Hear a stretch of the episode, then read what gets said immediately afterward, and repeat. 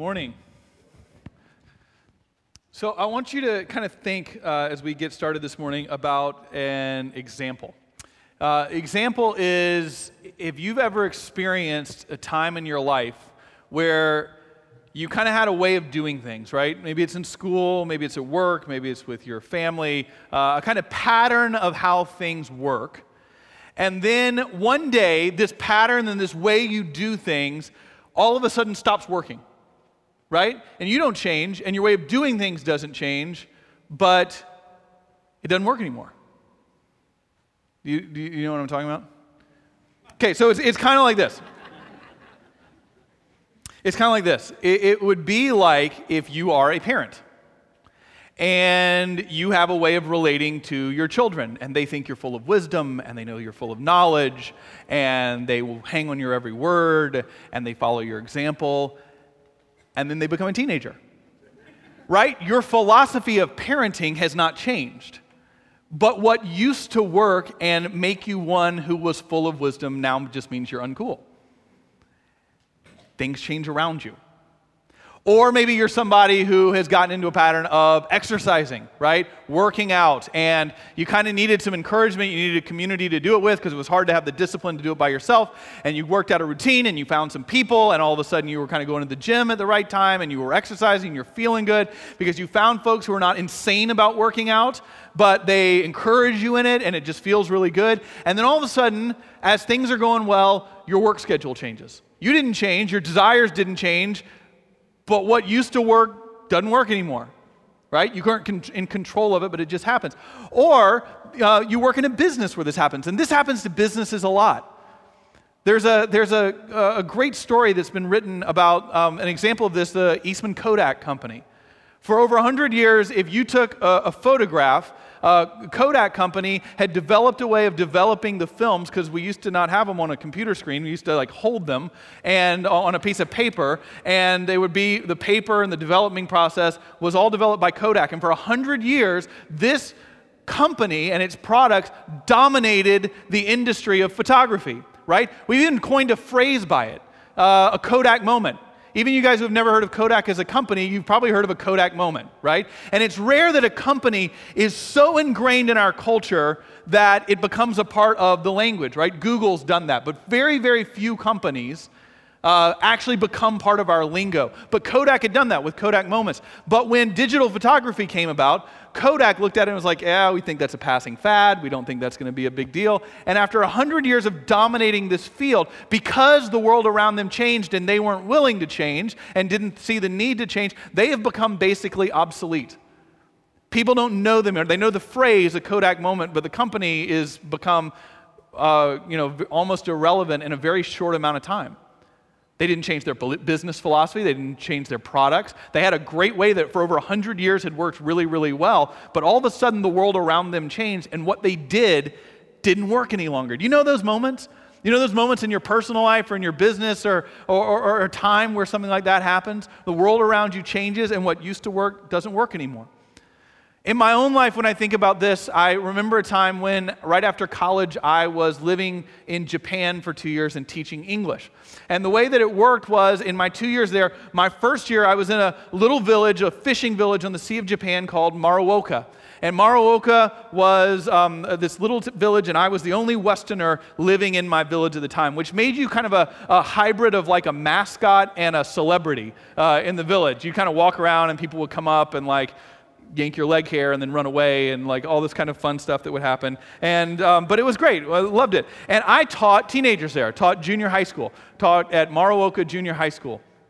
And, uh, and it was great, and I loved it. Now, what I learned was that I also was going to be once or twice a month leaving the junior high school and going and being kind of a guest teacher at the local high school right? So I was teaching 7th, 8th, 9th, 10th, 11th, 12th graders, right? And, and just as sometimes happens in this culture. Teenagers in that culture kind of operated the same way, right? Which is that, and you learn, you learn a way of doing this. You walked into the classroom, and their job was to radiate how disinterested they were in whatever you were teaching, whatever they're learning. So that meant they were like slouching in their desk. But by being the one Westerner and walking in, I was kind of unique and I was, I was kind of interesting, but they didn't want to show it right? And so they would kind of lounge in their, their desks and look at you. But the lessons worked to bring about discussion.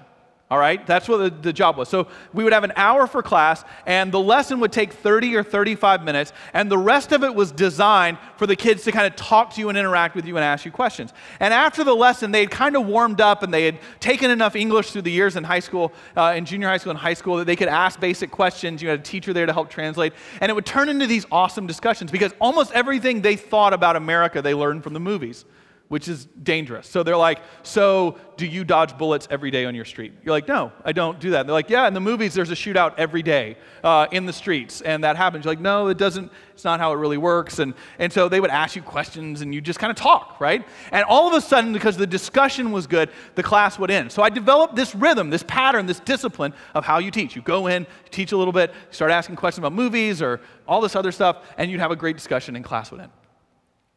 Did that for a year. Worked really well. Great discipline, great philosophy of teaching, or at least it entertained people for an hour.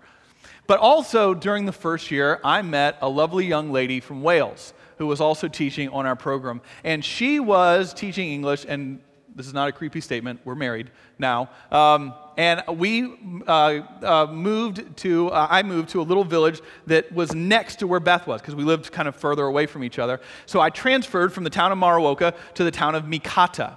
Now, Mikata was the neighboring village next to Beth's village, and I was teaching in the junior high school there. And again, I was the only Westerner in this little town, too. But I kind of knew how that worked now, right? I had a way of dealing with it, I had a way of doing it, I had a way of going into the classroom. It was the teenagers, they're still slouching in their desk. I can kind of walk in and we could work, and then we could talk and talk about America and stuff, right? It was great. But it's always important to read the fine print in any contract that you sign. It's a good lesson, boys and girls. Don't sign anything without reading the fine print. Because the fine print in the contract said that while I taught at Mikata Junior High School, once or twice a month, I didn't go teach in the local high school, I would go teach kindergarten. I don't know if you're aware of this. Five year olds are different from 17 year olds. They, they, uh, they were different in their English learning. They had, most of them had never taken English before. They were different in kind of everything. You'd walk in the class, and they weren't slouching in their desk. They were moving constantly. They're constantly doing this. They're constantly wiggling. They're constantly moving around. And you're like, why are you wiggling? Why are you moving? Why are you kind of dancing in your seat? And they're like, I'm not doing it. I'm just kind of like doing this. And then it's like, okay, and then we would talk the lesson, and, and they couldn't um, understand very much, and so the 30 minute lesson would take like 20 minutes, and then you get to the end of that, and that was then the question and answer time, right? Now, that's when I'm supposed to answer questions about American culture and everything else. But these kids are five, right? And so thankfully, they hadn't seen a lot of the movies that the other kids were asking about, and they didn't know a lot of stuff, and they didn't know a lot of English. And so they would look at you, and, and there'd just be this silence as they're kind of grooving in their seats, and then they would go, um, do you like snow? like, yeah, I like snow. And they're like, okay, that's good. And then it's just silence again. And then you kind of sit there and crickets are chirping and they're like, could, and then a kid would raise his hand and be like, can I touch your hair? Because they had never seen like curlier, lighter hair, and this kid would come up and he would like touch his hair and everyone would giggle and he'd run back to his seat and then silence again. And all of a sudden, there's no more questions, and there's like 20 minutes left in class. And so the teacher looks at me and goes, So, um, uh, Tomas Sensei, um, what do you want to teach us now? Like, I, I, don't, I, have used all my, that's everything I know right there. Like, I, I, don't, I don't have any more things now. And she was like, Well, she was trying to like help, and she goes, So, why don't you teach us a game? So, my idea was to teach them duck, duck, goose. That was the first game that came to mind. Now, you all are smarter than I am, so you probably could have done this. But teaching five year olds that don't speak your language, 35 year olds that don't speak your language, duck, duck, goose, did not go well. Okay, like at the end of class, half the class is just running around the room, like tagging and touching. They didn't understand any of it means. Um, one of them had figured out that I was talking about a duck which went quack. That, that, that part we had, we had established. It just didn't work. It was the most stressful day and I'm like, I know how this works. I've got my rhythm, I've got my way of teaching, and it doesn't work anymore. So that night, Beth came over to my apartment for dinner, and we were talking, and I said, Do you, are you aware of the fact that these lessons don't take the full amount of time? Like, it, it, and she goes, Yeah, yeah. They don't. And, and that's like the best part is when you kind of get to the end and you just have that free time. She goes, I love it. I'm like, really, well, tell me what you love about it. Like, what do you do? And she goes, Well, normally what I'll do is we'll just turn on some rock and roll music and we'll just dance around the room for 20 minutes.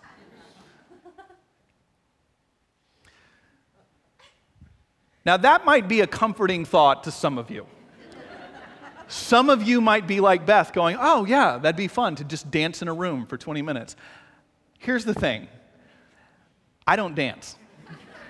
And I don't mean in some like crazy conservative Christian kind of way. I don't dance. Dancing's biblical, it's a good thing. I'm saying I have no rhythm. Okay? I don't dance. We went earlier this summer with our covenant group to the Broken Spoke when our girls were in summer camp because people like, you need a full Austin experience and you're going to go and you're going to learn to two step. We got like a song and a half in, and Beth made me go sit down. She was like, first off, you're going to cause a fight with someone because you keep bumping into everybody else on the dance floor. And second off, you keep stepping on my feet. You need to go sit over there and just don't stand up and move anymore because you're a danger out here. I don't dance, all right? My point in that is that I had to figure out how to do something new that had worked for me for a long time. Not because I had changed, not because of philosophy of teaching had changed, but because the world around me had changed. And, and you can't just stay idle or stay still. I want all of you to know something. We are in an important time here at Covenant. You are in an important time in your life as you relate to this community, every single one of you. And the reason for that is, is that we are kind of in this mode where our school year is about to start, our program year is about to start, summer vacations are kind of winding down, uh, travel schedules to beat the Austin heat is going away, and you may be in a pattern of kind of making plans for the upcoming year, right? Kind of organizing stuff, getting ready, sort of setting goals, seeing what the calendar is going to look like, how everything's going to work, uh, what vacations you want to take, when you want to go see family, how that's all going to function. This is kind of one of those times times when we are building and creating and organizing. And that's good. But what I want you to know is that I can promise you this year we'll have things happen that right now you have no idea that they're going to take place. The things, no matter how in control and organized you are, there will be things that you have no idea are coming that are going to rock your world this year. And no amount of prepping and detailing and calendaring is going to get you ready for what that is. And some of those things, not all of them, but some of them, God is going to be the author of it.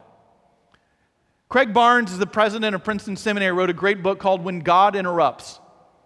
And God is going to interrupt your life this year. I can promise you it's going to happen in small ways and in big ways. And the question is, how are we going to respond? Because it will happen. It will take place. How do we respond? How do we prepare ourselves for the things that we can't be prepared for? Because if we're not, we're going to miss something. Because the reason God messes with our world and the reason God doesn't just want our lives on cruise control is not to make things hard for us, but it's to rescue us. It's because when you and I have our rhythms and our patterns and our disciplines and the way things work and everything's organized and everything makes sense, we create naturally a really small world a really small, organized, controlled world. And God's desire is for us to live in adventure. God's desire is to, to rattle our cages and to break that up so that we can be the sent kingdom people that He called us to be. God will interrupt your world this year. And whether you see it and are able to embrace it and learn from it or not comes down to a couple of very simple principles that I want us to talk about today. The scripture passage before us that we're going to look at up here as we continue our Sent series uh, talks about that, gives an example of that. It's from Acts chapter 16, starting with verse 6. And this is what it says They went through the region of Phrygia and Galatia, having been forbidden by the Holy Spirit to speak the word in Asia. When they had come opposite Mysia, they attempted to go into Bithynia, but the Spirit of Jesus did not allow them. So, passing by Mysia, they went down to Troas. During the night, Paul had a vision. There stood a man of Macedonia pleading with him and saying, Come over to Macedonia and help us. When he had seen the vision, we immediately tried to cross over to Macedonia, being convinced that God had called us to proclaim the good news to them. I'd like to keep this passage up on the scripture for the next few minutes because we're going to do a little interactive Bible study in just a second. So we're going to need this to, to stay up there. But, but what's important about this is that just like you and I do, Paul had organized his life really well. Paul had a pattern that was successful, it worked for him, and it was in line with his calling. And here's, uh, in, in the words here, you're going to see what that pattern is, but it's also evident in the previous chapters of Acts. Paul was a convert to Christianity. We saw that in, in Acts chapter 9. Uh, he encounters Jesus as a Pharisee who's persecuting the early church. He encounters Jesus on the road to Damascus. It knocks him off of his horse, it, it reorients his life. And afterwards, Paul spends a little bit of time learning about his new faith and being taught and trained in his new faith. But just like we've said in this series is true for every single one of us here, Paul was sent by God with a mission. God created you not just to have an ordered, disciplined, controlled, orderly life. God has created us to live with purpose, a divine purpose that we are called to be a part of, that sends us out and gives us purpose and joy every day, every single day. And part of Paul's unique call was he was called to travel from town to town and city to city and be an evangelist and to, to plant churches, to plant new, brand new Christian communities. And he did that. But just like you and I, he developed a system, he developed a pattern, he had a way of doing it. Paul was a Pharisee. Pharisee meaning that he was someone who was a leader in the Jewish faith. And so, what Paul would do is he would travel into certain towns, and the place he would go was the synagogue because it's the place he knew. It was the culture that he knew. It was the religion that he understood. And he would talk, teach there about the Old Testament prophecies uh, and prophets that he had known so well and how Jesus was the fulfillment of those. But he would also travel in a very certain, specific region of the world. Paul was from the city of Tarshish. Tarshish is a city that is in modern day Turkey. Paul was, was Turkish in his, in his origins.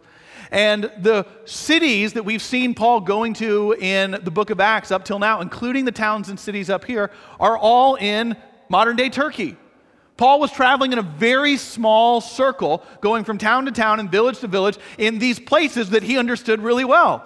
He knew the culture, he knew probably the language, he knew the traditions, he knew the holidays, he knew how things work, and he'd go to the synagogue where he knew the religion. Paul had developed a system, right? he'd go into a new town and he'd follow a system. And he'd go into a new town and he'd follow a system. And it worked. It was working great. And then all of a sudden in this passage, he's ready to go through to the next towns in Phrygia and Galatia. And it says twice in these five verses that the Spirit of Jesus, or the Holy Spirit, forbids him from doing it. Now, this is a disorienting time. Because Paul would be going, hey, I kind of got this and it works, and we're seeing good fruit. There's churches springing up, there's people coming to faith. Why are you messing with this? And what do you think it means when it says that the Spirit of God, the Holy Spirit, forbade him from doing this? I don't know what, I mean, it's like incredibly vague, isn't it? I don't know if he had a vision. I don't know if he had a feeling. I don't know if there was a big angel on the road going, don't go there. Like, I don't know what it was. I have no idea what it was, but it was very clear to Paul that he needed to stop, and his group traveling with him needed to stop and go, What's God doing here? God forbade him from doing what had worked so well, and he was comfortable with, just like God does that for us. Now, there's been a lot written about this, and, and, and one scholar said that when we have moments, where we encounter these times, these times when we have patterns in our life or disciplines in our life, things that are working, and then all of a sudden it seems like the game is changing around us, we usually respond in one of two ways. Some of us get like really sad, right? It gets really hard. We get discouraged. It's like, why would you mess with this? It's going so well. Why would things change? Everything's great. Uh, you know, it's working for me, it's working for other people. And it just kind of can get you anxious and dispirited. And that's a very natural response said that the other way that we often respond when you and I have a closed door in our face that we think should be open is that we might not get anxious or dispirited, that what we do is we get determined to bust through it. I had a mentor in seminary who said, of the many, many, many worries and concerns that he had about me, of which there were many, the top of his list was you are somebody that when God closes a door that you think should be open, your first response is to try to kick it down right? It's like we're going through there. And these are obstacles. These are obstacles in our way. These may not be of the Lord. We are going through this no matter what. Those are natural responses when doors close, when patterns change, when learned behaviors that have been good quit working. We got to power through it. We got to discipline ourselves and reinvigorate, or we just get down and anxious and dispirited. What happens in this passage, though, is that Paul is able to avoid either one of those. He's able to pull back and go, okay, what if God's doing something here? that's a really hard and mature question to sit in when things aren't going your way, isn't it? What's God doing here? But it's what Paul's able to do. And it's what you and I need to be positioned to do. Now, how do we do that? How do you and I become people who learn to ask this mature spiritual question when things are difficult? How do you do that? Well, the key is right here in this text. And again, there's a few things, but one of which we're going to talk about that all of us need to know is found right here. It's found in these five verses. And it applies to every single one of our lives. Every one of us. When you study a passage of scripture like this, there's always a question of how do you do it. I had a professor in seminary that said that the way you study is by looking at the verbs. Verbs of a passage tell you the action. Verbs are what you should focus on. That can be a great way of studying this. But what I want us to do in this passage is I want you to look at the pronouns. There are 11 pronouns in these five verses. Nine of them fall into a certain category. What are they? This is really important. What are the pronouns? What makes them common? They're plural. Nine of the 11, and I know some of you are counting, I think it's 11. If it's 12 or 10, let's not get caught up in that, okay? They're plural. They're plural. Guys, this is really important. We live in a culture in the United States of America that values individualism much more highly than the Bible does. The Bible thinks communally where you and I think individually. I know a lot of people, and I've been one of them, who we have this idea of Paul traveling. We have this idea of this kind of rock star Christian who just was this close to God and had the answers and everything else. And this group that travels with him is sort of like his roadies, right? They just sort of travel around. It's like, Paul, you're so amazing. Can I like carry your bags for you? Or, you know, it's like, it's like the, Twitter followers of the Kardashians. They've done nothing to make this world a better place, but we just want to know what you think, right? We just kind of want to follow your celebrity and see what it is and all of this other stuff. There's this idea that Paul had the answers. Paul was this superhero of the faith. And these people are just sort of his minions traveling around with him, going, Paul, you're so wonderful. That is not, that is an American, Western assumption about how celebrity and individualism works many of us suffer with. That is not what the text presents.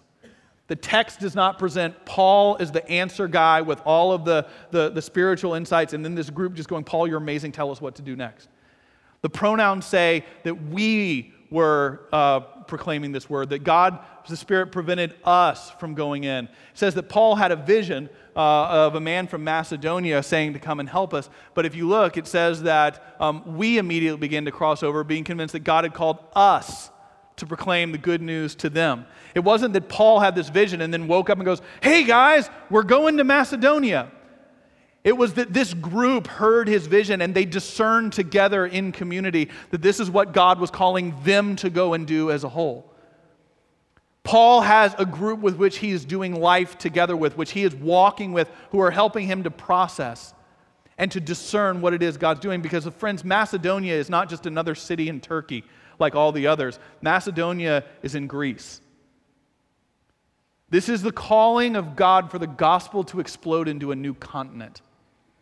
This isn't about going to this village versus that village. It's about God saying, Paul, I've got a much bigger plan for you than what you can imagine. I've got a much bigger plan for this community than what any of you are thinking about. And so I'm going to interrupt. I'm going to stop the patterns of your life that make so much sense for you to open up a new world. God is going to interrupt your life this year. God is going to interrupt your life. Not to mess with you, not to make things hard, not to make things painful, not to make things difficult, although at times God interrupting our life is difficult but he's going to do it to rescue us from too small of an existence.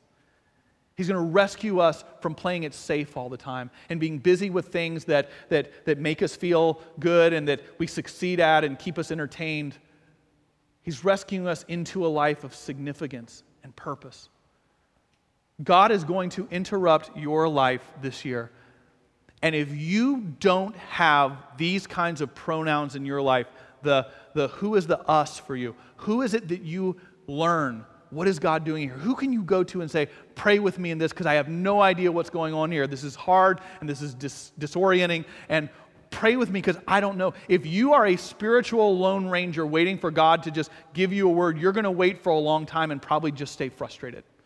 Because the biblical witness of how we figure out what God's doing in our lives is that we do so in community. Friends, who are you doing life with? Who, is, who knows how to pray for you? Who knows how to speak it? And when I talk about doing life with people, I want to be really clear, clear. What we're not talking about is who do you go to UT games with?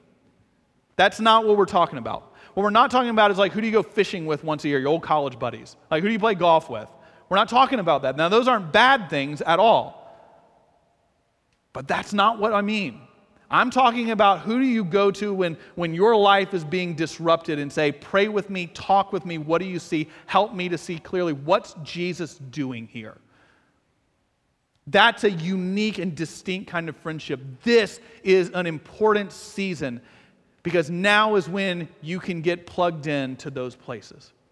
Now is a time through covenant groups, through Party on the Patio next week, through D groups, through Sunday school classes, through senior adult ministry, through all different kinds of ways that you can make decisions of how to spend your time to do so in community. We live in a culture that is rampant with individualism. Think of it this way I, I do this test with me. I promise you, for most of us, this is going to describe your life. If you are right now in planning mode for the year, most of the things you're thinking about are not about the pronouns of we, us, and ours, they're about I, me, and mine my family, my kids, my life, my vacations, my schedule, my going to the gym, my menu, my things that I want. We naturally plan our lives so that the individuals are managing and taking care of. And that is all good.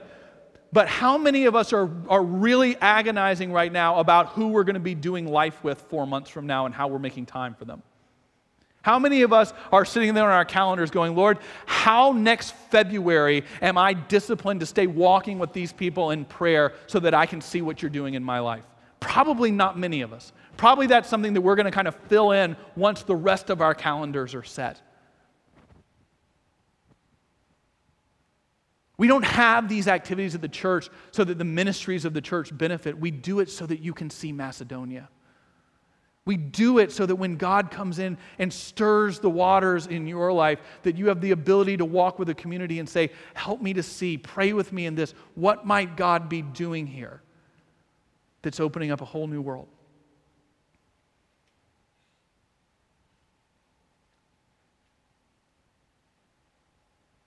I very rarely will say this, but I want you to hear me one last time. I want to promise you something. I want to make you a promise, and that is a dangerous thing to do. But I feel confident in doing it. You can plan all you want for what this year in your life, in your work, in your career, in your family is going to look like. And I promise you now that curveballs are going to be coming your way that the unexpected will happen. And some of those things, God will be the author of it. God is going to interrupt your daily rhythm for you to see a whole new world of possibilities. But if you're not walking with people, it's mostly just going to result in stress. and insistence on holding on to a life of going, no, no, no, I'm just traveling to this village because this is what I do. If you want to see Macedonia, if you want to see a new world in your marriages, in your friendships, in your life, in our city, in your school, in your neighborhood, if you want to see that, then you must be looking with others. You must be looking with others. You can't prepare for the unknown, but you can be positioned in community to embrace this new world God will bring. Now is the time to choose, to prepare, to get ready for what will come. It's an exciting opportunity if we'll just step towards it. Amen. Let's pray. Lord, we ask that in the midst of our insistence on a life that works a certain way, on rhythms and disciplines and schedules and control, that you would help us to embrace the idea that you will disorient us this year, that you will disrupt and interrupt to save us from ourselves, to save us from a life that is controlled and safe and sterile, to open us to a new world that we can't even imagine. Help us to see how we can walk with others. Help us to build these patterns of community into our life and into our value systems and into our calendars. May we take this seriously so that we can embrace the new life you have for us all. We pray this in Jesus' name. Amen.